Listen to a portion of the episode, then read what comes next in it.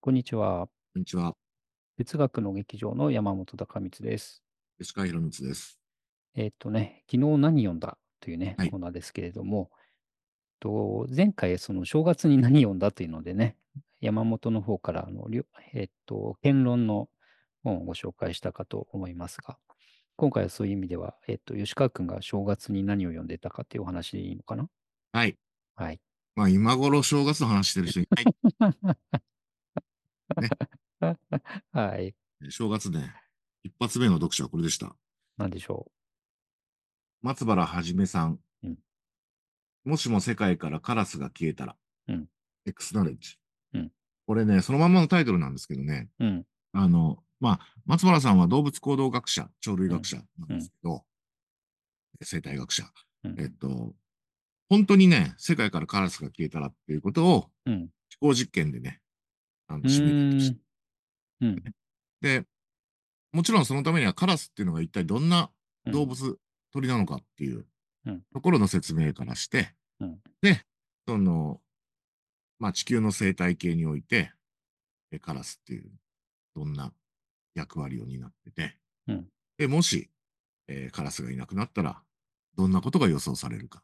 うん。そして、えー面白いのがカラスの代役オーディションっていうのがあって、カラスがいなくなったとして、 うん。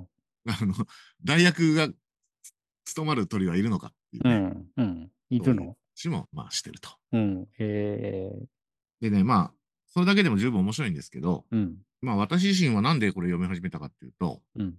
あの、カラスって、うん。まあ、あの、えっと、特に都市部、まあ、農村部は農村部で農作物うん。物の被害がある。うで、ん。都市は都市で憤慨や、うえん。ー騒音があるといううことん。で、いわゆる害虫、害鳥として、うん。あの、まあ、あの、知られてるわけじゃないですか。そうですね。うん。でも私自身は、まあ、害に遭ってる人には本当申し訳ないんですけど、うん。結構カラスあの好きで、うん。うんなんていうよく見ると可愛いしね、うん。なんか愛嬌がある感じもするし、うん。あと何よりあの鳴き声がさ、うんなんとも言い言えなそういね。哀愁を 誘う夕方などにね、うん耳にした日にはね。というわけでね、うあの、ん。特に我々が住んでいる関東、でも特に私の住んでいる東京では、うん。カラスが本当に少なくなって、うこん。れは、あの、継続的なカラス対策をしてるからなんですけど、うん。うまあ、若ん。干カラスの命運が、うあん。の、ちょっと心配でね、うん。これ世界からカラス消えたらどうなるか。うん。そっか。あ思ね。考実験とはいえ、冗談、半分冗談でもないわけですね、うじゃん、あ。う。うんん。あの、ものすごくね、厳密に。うん。そうす面ると白いね、ね。うん。うん。あの、カラスってやっぱり、あの、面白くて、うん。あの、想像つくように、うん。何でも食べるんだよね。ああ、雑食でね。う。うんん。で、何でも食べるってことは、うん。あの、まあ、例えば植物の種を運ぶ、ものすごい優秀な、うん。オールラウンダーな運び屋なわけじゃない。うん。あの、果実の種とかをさ、うん。鳥に運んでもらって、うん。植物は、まあ、あの、勢力を広げたりするわけだから、うん。逆にカラスがいなくなると、うん。なんか、ビワとかはうんやばいんじゃないかとかね。ああ、なるほど。それで代役がいるかどうかってう話ん。にもなるんだ。しかもうさ、ん。ビワとかって種うがん。でかいじゃん。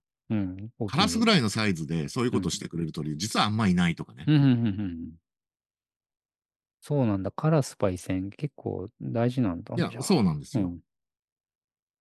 で、あの、この松原さんはカラうスん。をね、こんな風にたの例えてて、うん。生態系におけるコンビニ。うまいことなんで言もうある。ね。うん。 だから、コうンビニん。がなくなるとね、うん。別に世界終わんないけど、うん。でも結構、あの、そこ行けば何でもあるっていう店う。がなくなんることで、結構多方面に影響を及ぶじゃん。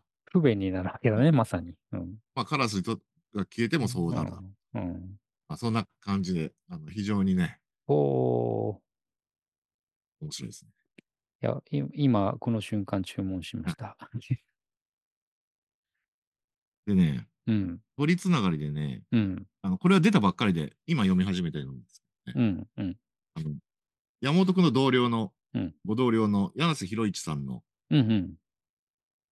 あの、カワセミ都市東京。はい。これはね、あの、まあ、柳瀬さんの本だから面白いに決まってるんですけど、うん。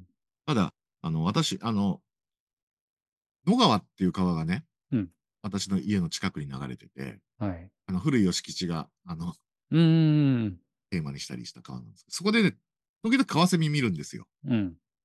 で、まあ、ちょっとカワセミ見るとちょっと嬉しいじゃん。なんか、嬉しい。うん、カラ少なくともカラスよりは、まあ、珍しいっていうラッキーって感じするしね。うん。そう。で、これがね、読んでみるとね、うん。まあ、だって、これ見たらラッキーでしょ、普通に。おー、綺麗だね。すごい。うん。やっぱりね、いなくなった時期もあったみたいですね。うん。でも東京はこんな風に今や、ちょっとう、んカワセミが戻ってきて、っていうね。あの、柳瀬さんね、えっ、と、各種 SNS にいらっしゃるんだけど、特に Facebook かな。あの、しょっちゅう、しょっちゅう、あの、カワセミのご自身が撮った写真を投稿していてね。すごいねええと思って、うん私も普段、あの、東京じゃない場所、神奈川に住んでいるけれども、たまに、本当にたまにカワセミ見るんだけどさ、それに比べて、なんか逆になんていうのかな、都内でこんなにたくさんそうそうカワセミを見かけうて、ん写真にこんな、ししかも素晴らしい場面を撮影できるなんて、どどんな徳を積むとそうなるんだろう 思うぐらい、うん、たくさん写真撮っていらした。まあ、僕も住んでらっしゃると思いますが、うそれんはカワセミ都市東京ならではの、うん、 その秘密がこの本に書いてあるというなるほどね、はいそういうことか。うん。でね、その、えっと、カラスの本の松原さんと、うん。カワセミ本の柳瀬さんが、うん。あのイベントをするらしくて、お、鳥対談。うん、鳥対談。えっと、2月15日にね、うん下北沢の B&B、まあ、現地でも、うん。えっと、リオンラインでも多分参加できると思うんですけど、うん。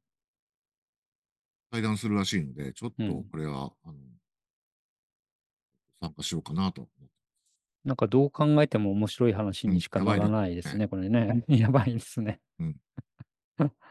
うん、聞きたいな、これ。というわけで、えーはい正月のした。